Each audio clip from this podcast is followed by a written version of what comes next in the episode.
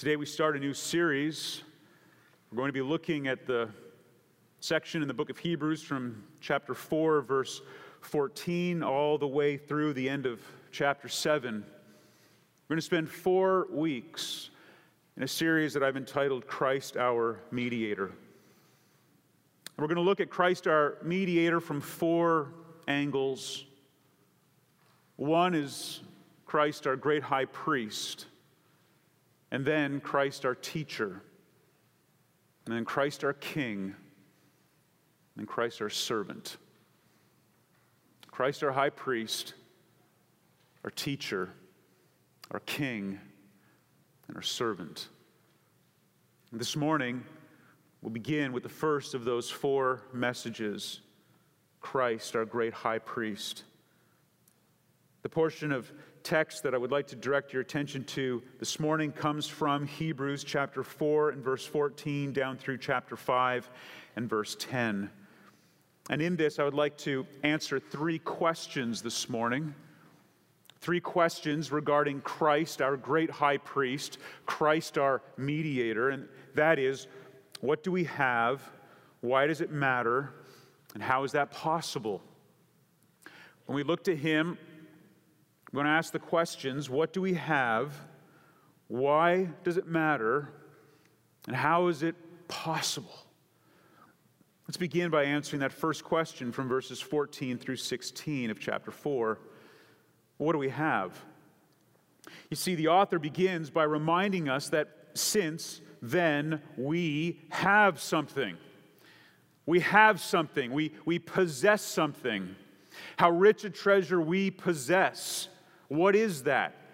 Namely, it is that we have a great high priest who has passed through the heavens, Jesus, the Son of God, and therefore let us hold fast our confession. Now, it is customary in the preaching of a sermon to have an introduction. Generally speaking, when you address an audience, it is helpful for you to say something at the beginning so that they know that the sermon has started. Now, this is something that I've had to learn over the years because I typically didn't like to waste time with the introduction. I just like to begin the exposition. And during the seminary training that I received, we had a class on preaching. And so you would actually have to preach sermons, and your classmates would evaluate you, and the teacher would evaluate you. And one of the professors that I had during this excruciating class, where you were critiqued in terms of your preaching, uh, was. Uh, man who had become a mentor and a friend of mine named Alex Montoya. And at the end of my sermon, he gave me some feedback and he said this to me, and this is why seminary is such an encouraging time. I believe his first words were, um, Do you know what was wrong with that? to which I, I responded, um, somewhat sarcastically in my own mind, well, if I did, I wouldn't have done it that way. But I, I responded instead with this really well thought through response, which was something along the lines of, uh, no. he said, The problem with that sermon is that it's like a house without a porch. Uh, now, again, at this point, I'm confused. I'm trying to figure out what the analogy is. A house without a porch. Yeah, he says, You got like, your sermons are like a house without a porch. I said, well, I, am sorry, could you explain that a little bit more? He says, Yeah, you know, it's like you've got this front door to the house, but there's nothing leading up to it. You, you just expect people to open the door and just sort of jump right in without any kind of lead in. Well, so here's the lead in, everybody. Here's the steps leading up to the text. This is what I'm doing. This is what the author is doing. He is saying, You need to remember something, folks. There is something that is going on here in terms of what is being revealed to you about Christ Himself. And He does that not by giving you a clever story at the beginning, not, not a funny joke. He does that by actually applying everything. He, he introduces the sermon by giving the application. And the application in this particular case is by referring to something that he's referred to earlier in the chapter. His idea of application as he opens up this section is not some sort of spiritual goal challenge. He doesn't end the exposition by saying, Now here's the list of things you need to do. For some people, that's what application means. Oh, Pastor, make sure there's some application there. What they mean is, oh, Pastor, make sure you tell me what to do at the end of the sermon. I should have a list, a challenge. It's not what the author does here. The author doesn't give a moral scorecard either. His idea of application is not to cause you to measure yourself against some kind of standard and go away from here either built up and proud because of how well you're doing or discouraged because of how far you've fallen. Instead, his application is simply this, and it's an invitation. His application is an invitation. And his invitation is this to number one, confess your faith, and number two, approach your Savior. That's it. That's how you apply this text of Scripture, frankly, that's how you should apply, apply every text of Scripture that highlights the gospel. Confess your faith and approach your Savior. It's meant to offset the concerns that would naturally arise from the previous section, which talked about the fact that God's word is essentially set against us, that the word is living and active, that it is sharper than any two edged sword. It is this proclamation of judgment against those who have not believed the gospel. And in response to this very vivid imagery of the sword of the word of God essentially being laid at the base of your throat, the way that a sacrifice would about to be, was about to be killed, the author says, But be of good courage, because it is not hopeless. He says, Be of good courage, Christian, because you are not condemned. You have a great high priest and that great high priest has already passed through the heavens. That great high priest is Jesus, the Son of God. And therefore, your first application is to hold fast your confession. Now, we would say in a Protestant church like ours that we don't have any priests. In fact, we would say at most that we are a priesthood of believers. Uh, some of our friends that are in different denominations, or, or maybe some people you know that are in other religions, they go and they gather together and they have a priest. They have somebody that would go to God on their behalf. Uh, they have somebody who is, in effect, more important than they are and has a better relationship with God than, than they do, and God has placed them, in a sense, in between them and God. And one of the truths of the Reformation, one of the glories of Reformed theology, is that we recovered the priesthood of the believer, that we are invited to go to God on our own, and we don't need anybody to bring us there. And yet, this text reminds us that if we were to really understand this fully, we would have to confess that we do have a priest. But in this case, it's a priest who is the very high priest, Christ Himself. And so, if someone were to ask you, Do you have any priests at your church? you should say, Well, no, we have pastors. But you can say, Then again, we do have one priest, the one great high priest, Jesus Christ, who has ascended, the very Son of God, the one that therefore allows us to come to him and hold this confession. The word let us, please notice that in verse 14. It's what he says here in verse 1 as well of chapter 4.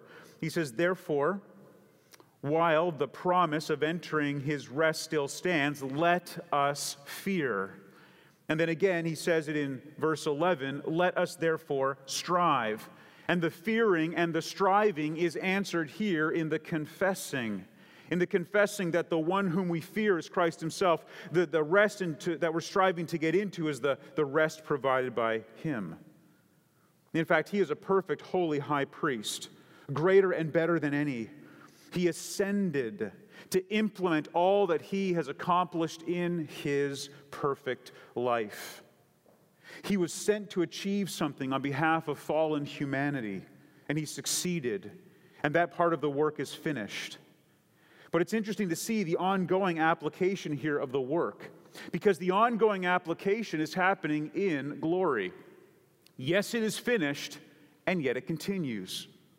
The actual work of redemption is finished, the price has been paid, but the ongoing work of intercession, the ongoing work of the advocacy of Christ on our behalf continues. This is what we confess. the steady progression and procession of people who are now being sanctified, as we see in Hebrews 8, being set apart as they go from the kingdom of darkness to the kingdom of light, this kingdom that is ruled by the resurrected Son of glory. This is what we're thinking about. It means the throne of heaven is a throne of grace for us. Brothers and sisters, you approach a throne of grace. Please be aware of that this morning. Be aware of that if you are carrying the burden of unrepentant sin. If you know for a fact that you are living in flagrant, deliberate, unrepentant sin. You know that you have, as it were, returned to the vomit of your previous ways, or you realize that you have never yet truly believed the gospel. Let me encourage you this morning that the throne of God is a throne of grace. But I would also say, brothers and sisters, for those of you who wouldn't look to your life and say, well, there's some example of, of, of unrepentant sin that I know I'm harboring, the fact is you are still in a perpetual state of sinning. And that throne is a throne of grace for you as well. It is not a throne of grace, though, for everybody. The devil and his angels approach a throne of wrath. The unbeliever approaches a throne of judgment. The hypocrite approaches a throne of wrath. And so the repentant one finds grace, the Christian finds grace. Now, please notice that it is Christ that is said here to be all the way through the heavens. If you go back to Luke 24, beginning in verse 50, there is the story of the ascension that Christ goes with some of his disciples out to a place and he says to them, I'm going to bless you now.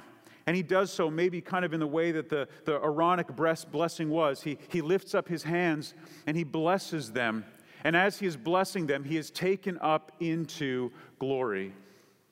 It is in that glory where he is now seated at the right hand of the Father. It is in that glory that Stephen the day when he is being stoned for his profession of the gospel, looks up and sees Christ, not only seated at the right hand of the Father, but in this particular case, standing, waiting to receive him as the very life begins to ebb out of him as he is stoned to death for proclaiming the gospel. You see, it is that Christ who had ascended back to that place of absolute glory and honor and rule at the right hand of the Father. Here he is, truly God, truly man. And in the ascension, the manhood of the Son of Man comes to the Godhood, Godhead, just as the Godhead came down to manhood in the incarnation. You see, it is the full completion of this. As God, God sends God to become man in the incarnation. And then, as the God man, man returns to heaven.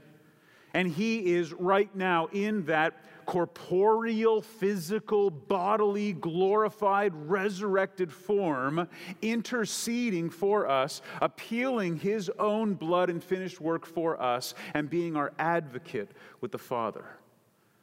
This is what sends the people back after that moment of ascension with great joy to spread the good news of the gospel. Jesus Christ, notice in the text, references his humanity, the Son of God, his deity, and therefore we hold fast to that confession. You see, all the early creeds, the Creed of Nicaea, the Apostles' Creed, the Athanasian Creed, all of them specify that what you must understand and believe is that Christ rose from the dead, yes, but that he also ascended to the right hand of the Father. And in our modern context, we seem to have drawn this separation, as it were, between the resurrection and the ascension, and we have highlighted the resurrection, and rightfully so, and Easter is a wonderful time, but we have get, gotten rid of the other celebration that the early church used to have 40 days later, and that was Ascension Sunday. And in some ways, the, the resurrection seems like an isolated event. Christ was crucified, Christ was buried, Christ rose from the dead, end of story. But that's not the end of the story. In fact, the real culmination of this incarnation, of his coming to earth, because of his love for us, that he might redeem to himself a people, is that he rose from the dead and then revealed himself to people over and over again in his glorified, resurrected form, and then went back up to glory in that physical form. And he says, One day I am going to return the same way. That's what the angel declared, they're not saying he's going to return the same way, floating in a cloud on the way down. What he means is that he's going to come back in the same way, in the same bodily, physical form. This is what we have to look forward to, and this is what the resurrection and the ascension mean. And so, based on his ascension and his intercession, we should be even more committed to that confession of faith. Why? Listen to this. Look at verse 15.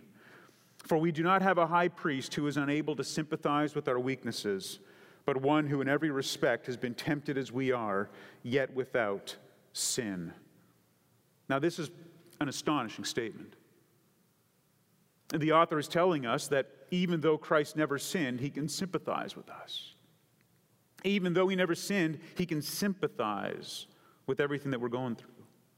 He knows the sin better than we even know it and he knows it better than us, even though he never sinned. How can this be?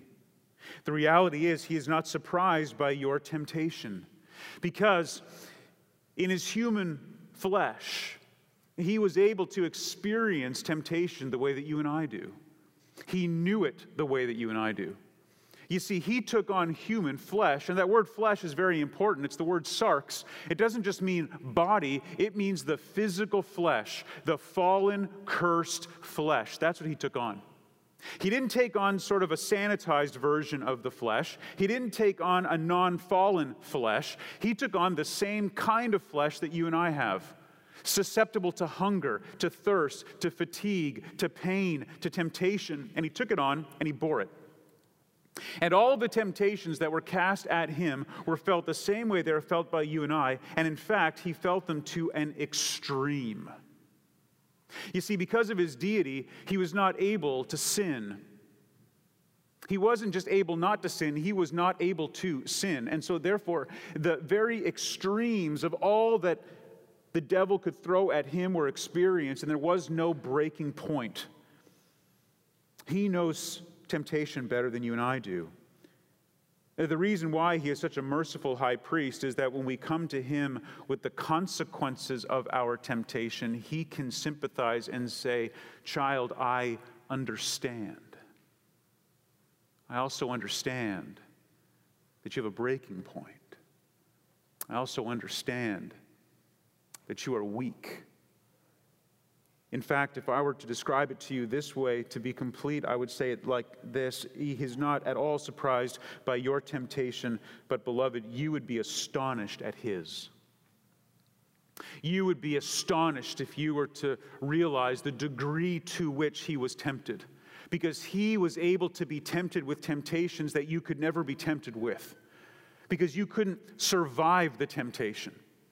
He, because he could not sin, was taken to the very infinite extreme of all temptation that could be inflicted upon anybody, and he did it without sin. And so he receives you.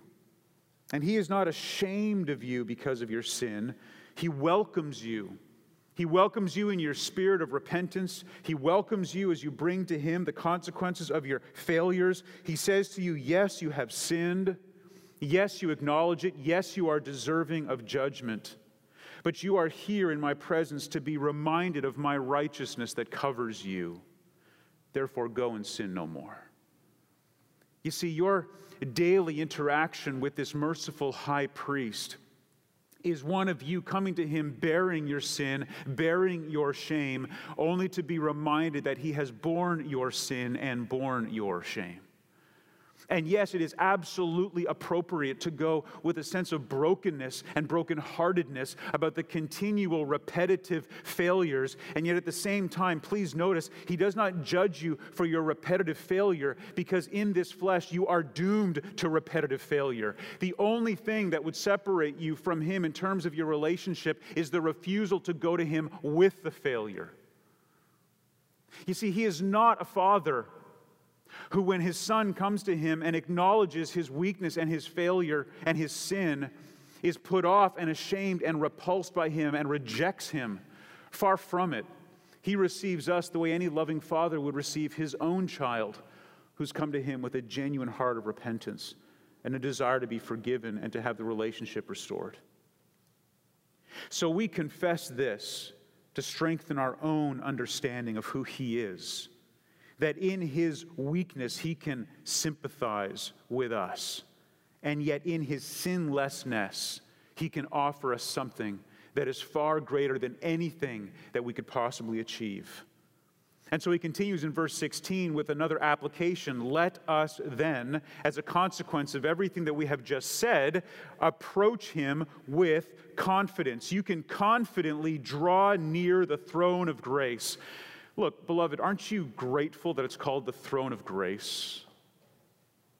This is the definition of his throne. It is a throne where grace is dispensed, it's a throne where grace is found.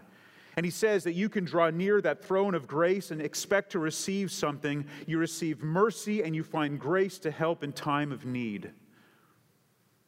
There's no greater application that you can give in a sermon than to tell people here's what you want to do. You want to do something?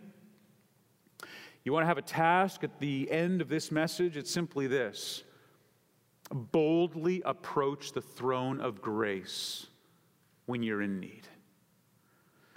This is something that people were not able to do, especially under the Old Covenant. When you look at the, the giving of the law, God says to Moses, I'm going to give you the law and I'm going to bring you up on the mountain, but nobody else is allowed to come on the mountain. Nobody else can touch the mountain. No animals can touch the mountain. If you approach in that particular context, the consequence was death. And here, what we see is that in this new covenant relationship, that Christ himself has said, I came in order to make a way so that anyone can approach not through another mediator, but through the one mediator. Isn't it interesting that when God spoke to the people directly from the mountain, they were so filled with fear that they begged Moses to be their mediator? They say, Moses, we don't want to hear from God directly. You go talk to God and tell us what he said. Because the very thought of, of hearing from him is so distressing to us that we realize that we are going to disintegrate in his presence if this continues. Moses, you go. You see, religion has always been creating mediators in order to make us believe that somehow we have a simple, safe access to get all the things we want from God without the risk of really being in his presence. But he says, I want you to draw near.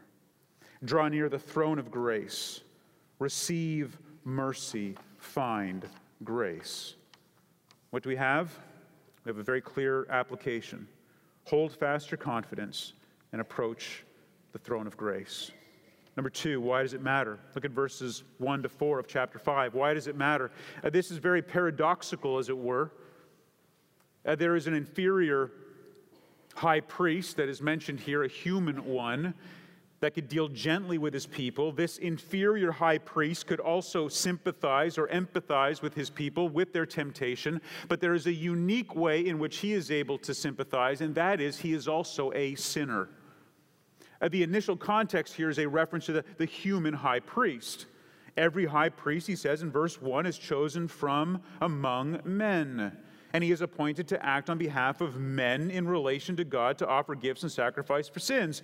And this particular man can deal gently with the ignorant because he is beset with weaknesses as well. And verse 3 says that this particular one is also offering sacrifices for his own sin because he is not sinless. Now, into this image, the author crashes down the truth that Jesus Christ is also a sympathetic high priest, but there's one very strategic difference, and that is he is not a sinner. You see, the Mosaic law was given so that people would know how to relate rightly to God because they were constantly sinning. And yet, even in that Mosaic law, I would add that there was grace. In fact, there was a very interesting book written not too long ago called The Grace of the Law. And in it, the author, Ernest Kevan, says this Sin is the transgression of the law. The death of Christ is the satisfaction of the law. Justification is the vindication, the verdict of the law, and sanctification is the believer's fulfillment of the law. And what the author is saying here is this that sin transgresses a very holy law of God. And that necessitates that somebody come and answer that failure. The only one who could do that is Christ, and his death utterly satisfied the conditions of the law because he followed it perfectly. And the justification that he can then give to us is a verdict.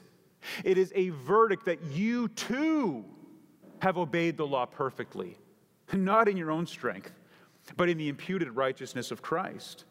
And therefore, sanctification is the believer's fulfillment of the law once and for all separated from darkness into light, from the kingdom of death to the kingdom of life. You are now, in the eyes of God, a fulfiller of the law. And so, beloved, listen carefully. Your assurance comes from being made righteous, not trying to be righteous. You see, once you know you are righteous, then the way that works itself out in your life is a growing desire to manifest what you already are. But if you think your righteousness comes as a consequence of how well you've done in life, then you will always be doubting and you will always wrestle with assurance. In fact, if you understand this correctly, it leads to a sincere and a humble confession of sin, knowing that this merciful high priest hears you, forgives you, and restores you. If you are in a situation where the disclosing of sin with a genuine heart of repentance leads to condemnation, then you're in a place where the gospel is missing. You see, genuine confession of sin, and I don't mean regret over being caught, I don't mean making excuses for what you chose to do. I mean the genuine repentance that says, I have sinned and I need a Savior. That context ought not to lead to condemnation if the gospel is present. It leads to somebody turning your eyes then to the risen, ascended high priest who lives to make intercession for those who put their faith in him. You see, he had to be one of us so that he could represent us. An animal couldn't do it, an angel couldn't do it, only a man could do it. And he brings, notice, both these gifts, these thanksgiving offerings, and these sacrifices, these sin offerings. And the main advantage that a man has over anybody else is that he can empathize, he can sympathize. And the spotlight then on the Old Testament priesthood is here, but then we see how Jesus fulfills the role perfectly. All those other high priests would die off and have to be replaced. Later in the book of Hebrews, we're going to see that there is this one high priest, which is Christ, and he never has to be replaced. He was chosen to serve just like they were. He was compassionate to sinners just like they were. He was called by God just like they were. But the main difference is that he offered up himself as the sacrifice that the others had to offer to make themselves worthy. You see, Christ was the ultimate perfect high priest. He didn't have to make a sacrifice for his own sin, so he could lay himself down as the sacrifice for all who would put their trust in him. So, what do we have? Merciful high priest. Why does it matter? It matters because there is no human high priest that could achieve what he did. And then finally, how is it possible? Look at verses 5 through 10. So also, Christ did not exalt himself to be made a high priest, but he was appointed by him who said, and two Old Testament quotations from the book of Psalms. The first one in Psalm 2 7, You are my son, today I have begotten you. And also in another place, which is Psalm 110 4, you are a priest forever after the order of Melchizedek. So, what is the purpose of the author's point? He is saying that he's building an argument here for why Christ did not usurp this role of high priest. As a matter of fact, he was given and exalted to the position. And in order to prove it, he quotes these two Old Testament texts, which he's referred to earlier in the book. And he says of them that it applies to Christ. The first one, You are my son, today I have begotten you, is a rather challenging verse for some. Let us be clear what he is saying. He is not saying that at this moment Christ becomes the Son of God that somehow at the incarnation or at some other event during his earthly life that he becomes the son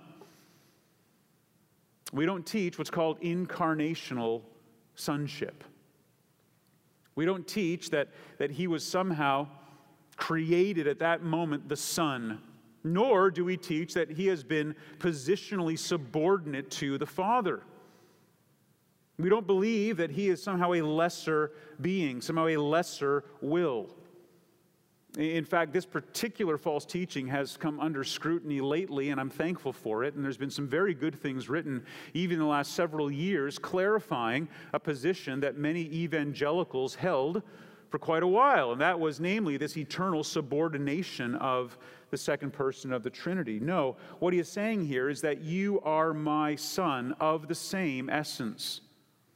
The begetting here, the acknowledging, is even a translation that isn't entirely accurate. You could say that today I have become your father. Uh, this was initially spoken of towards the king in Israel. And so obviously there's a reference here to the king of heaven.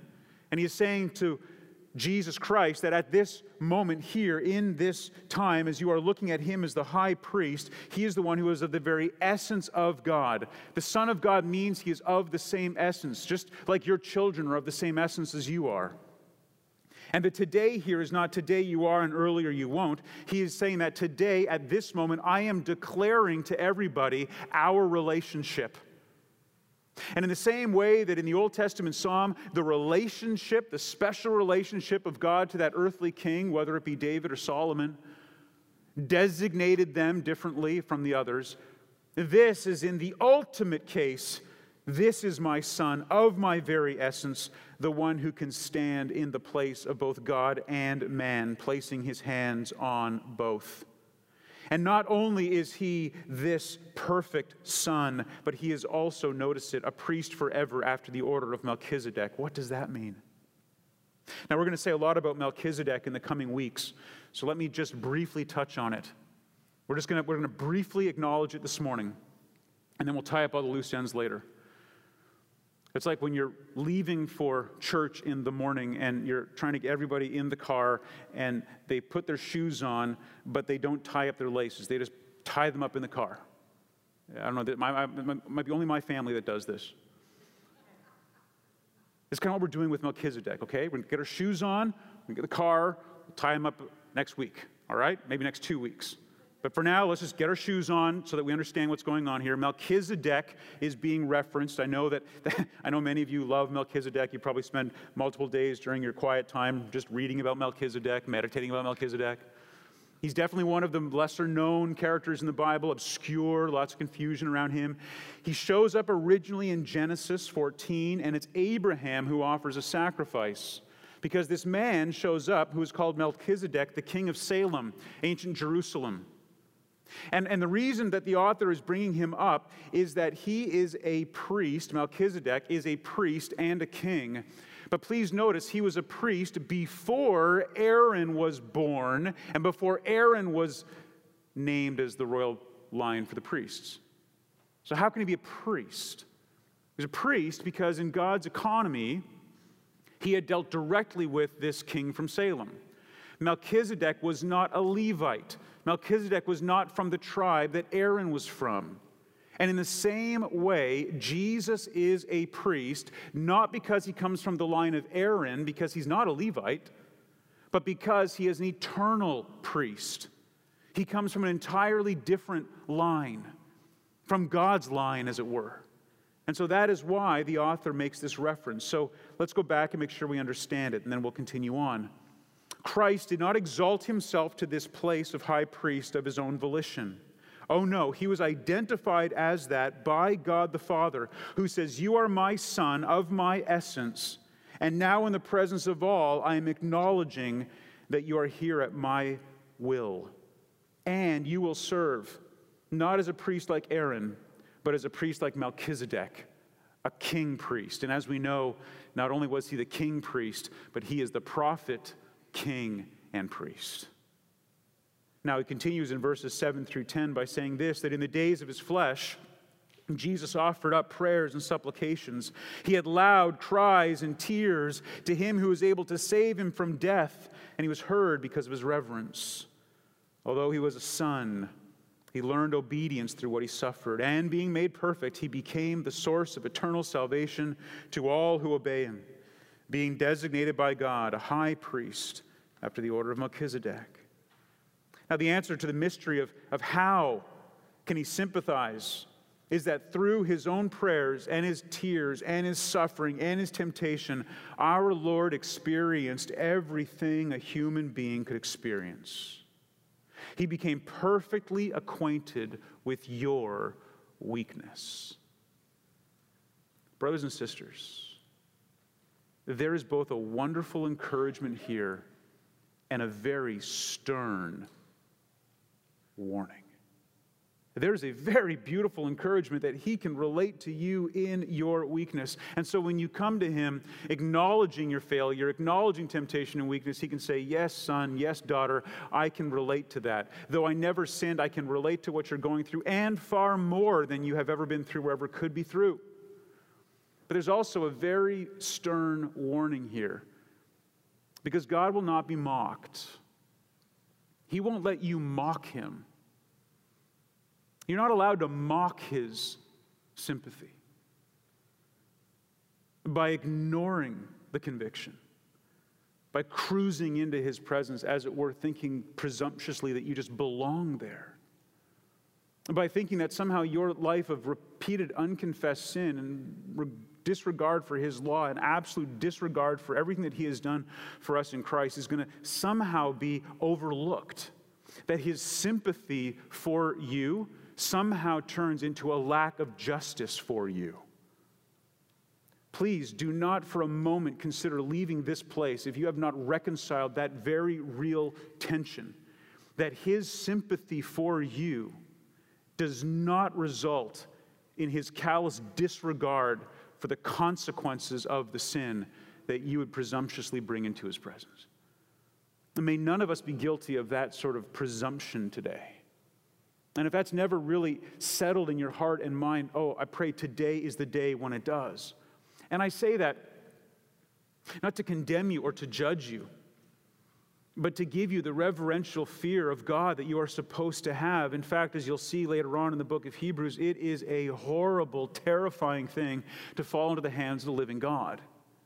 And it's pastoral malpractice for me to just stand up here and glibly suggest that because he is so wonderful and so merciful and so sympathetic, that you can sort of cruise along doing whatever you feel like doing, thinking that somehow in the end it will just all work out.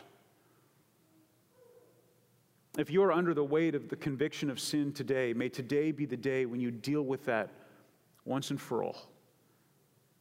And if there's any way that I can help you understand that more clearly, speak to me afterwards.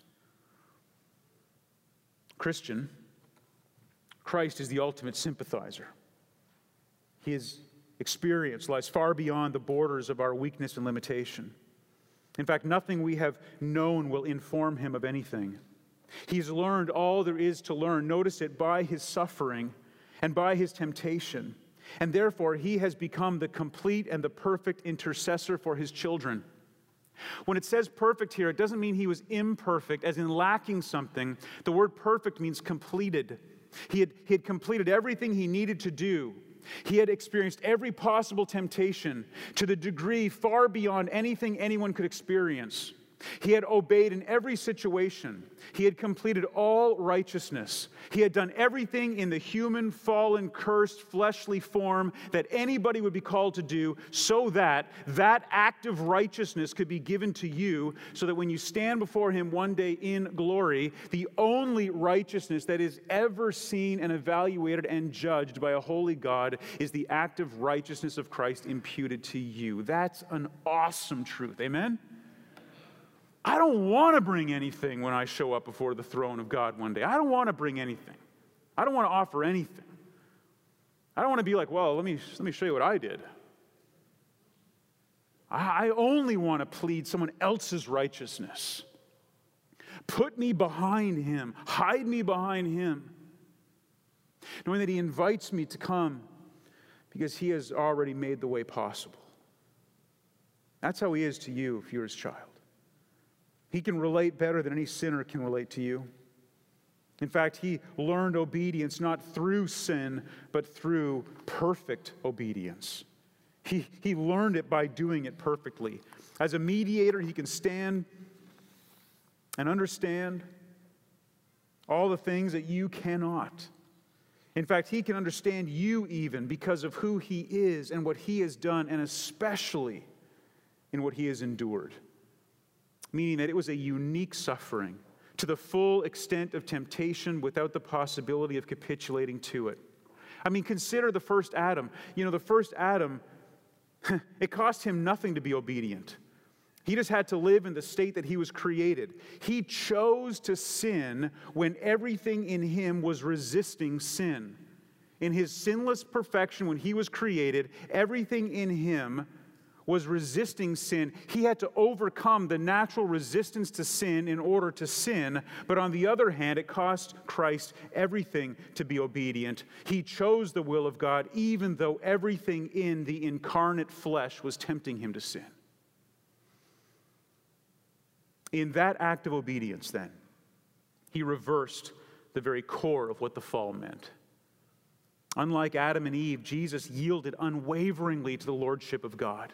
Not his will, but thine be done, even to the point of death on a cross. And friends, this is the great joy that we get to celebrate when we gather together. This is the good news. This is the good news. This is the blessing. He suffered and was humiliated every step of the way because of that very obedience. His whole life was one perpetual pressure cooker of temptation and his holiness only added to the stress of that because he was perfection imprisoned in fallen flesh. No one has ever been through such anguish, and therefore he can help us. He knows our needs. He feels the chill of this godless world, and yet he resisted it. He always hears my imperfections. He doesn't, he's not turned off by them. He doesn't reject me. He has no contempt in his heart towards us who will bring to him our needs and our groanings because he knows that what he has done has brought to full completion everything the Father has ordained for us since the time of our choosing. He's done it all. We come to, we come to him as, as these fallen creatures continually repeatedly, sometimes intentionally going back to the very sins that He's rescued us from. And, and He doesn't get impatient with us and frustrated. He doesn't say, You keep coming back over and over again with the same sins. He doesn't say, Why are you back here again? This is the fourth time today. You know why we think like that? Because we have an accuser. Because Satan is there in your ear saying that to you. Really? You're back again with that same sin? How long do you think God is going to keep tolerating this? How long do you think he is going to keep forgiving that? When do you think it's going to end? When do you think he's going to finally say, enough is enough? You're going to show up and you're going to say you're sorry, and he's going to say, really, I don't believe you because you seem to keep going back and doing it over and over again. Those are the words that are constantly being pummeled into your head all the time by the evil one, and you respond how? With this confession. You fight back with this confession. Let us therefore confess it. Let us therefore draw near. The way you fight back is by going into the presence of God in the face of the shouting of the evil one telling you not to.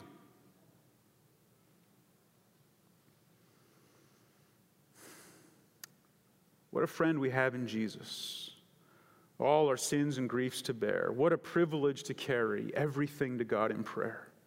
Oh, what peace we often forfeit. Oh, what needless pain we bear, all because we do not carry everything to God in prayer. Have we trials and temptations? Is there trouble anywhere? We should never be discouraged. Take it to the Lord in prayer. Can we find a friend so faithful, who will all our sorrows share. Jesus knows our every weakness. Take it to the Lord in prayer. Let us do that now. Our Father in heaven, we are in obedience to your instruction coming to you now in prayer, acknowledging our regular failures, acknowledging the shame that we feel about so often failing to do the very things we promise that we will do. The way that we feel shame and regret, and yet so often run back to the very things that caused it. Lord, I ask that today, as we turn our attention to the Lord's Supper, but we would be reminded of what this represents, that we would see that in it, that in it, we have a picture of the new covenant in your blood, in the ransom that you paid for all those who put their faith in you. That as we partake of it, it is not because we are in ourselves worthy, but because you have made us worthy. And because by doing so, we acknowledge that we could not do it ourselves. So may we receive these elements with great joy. For it is your name we pray. Amen.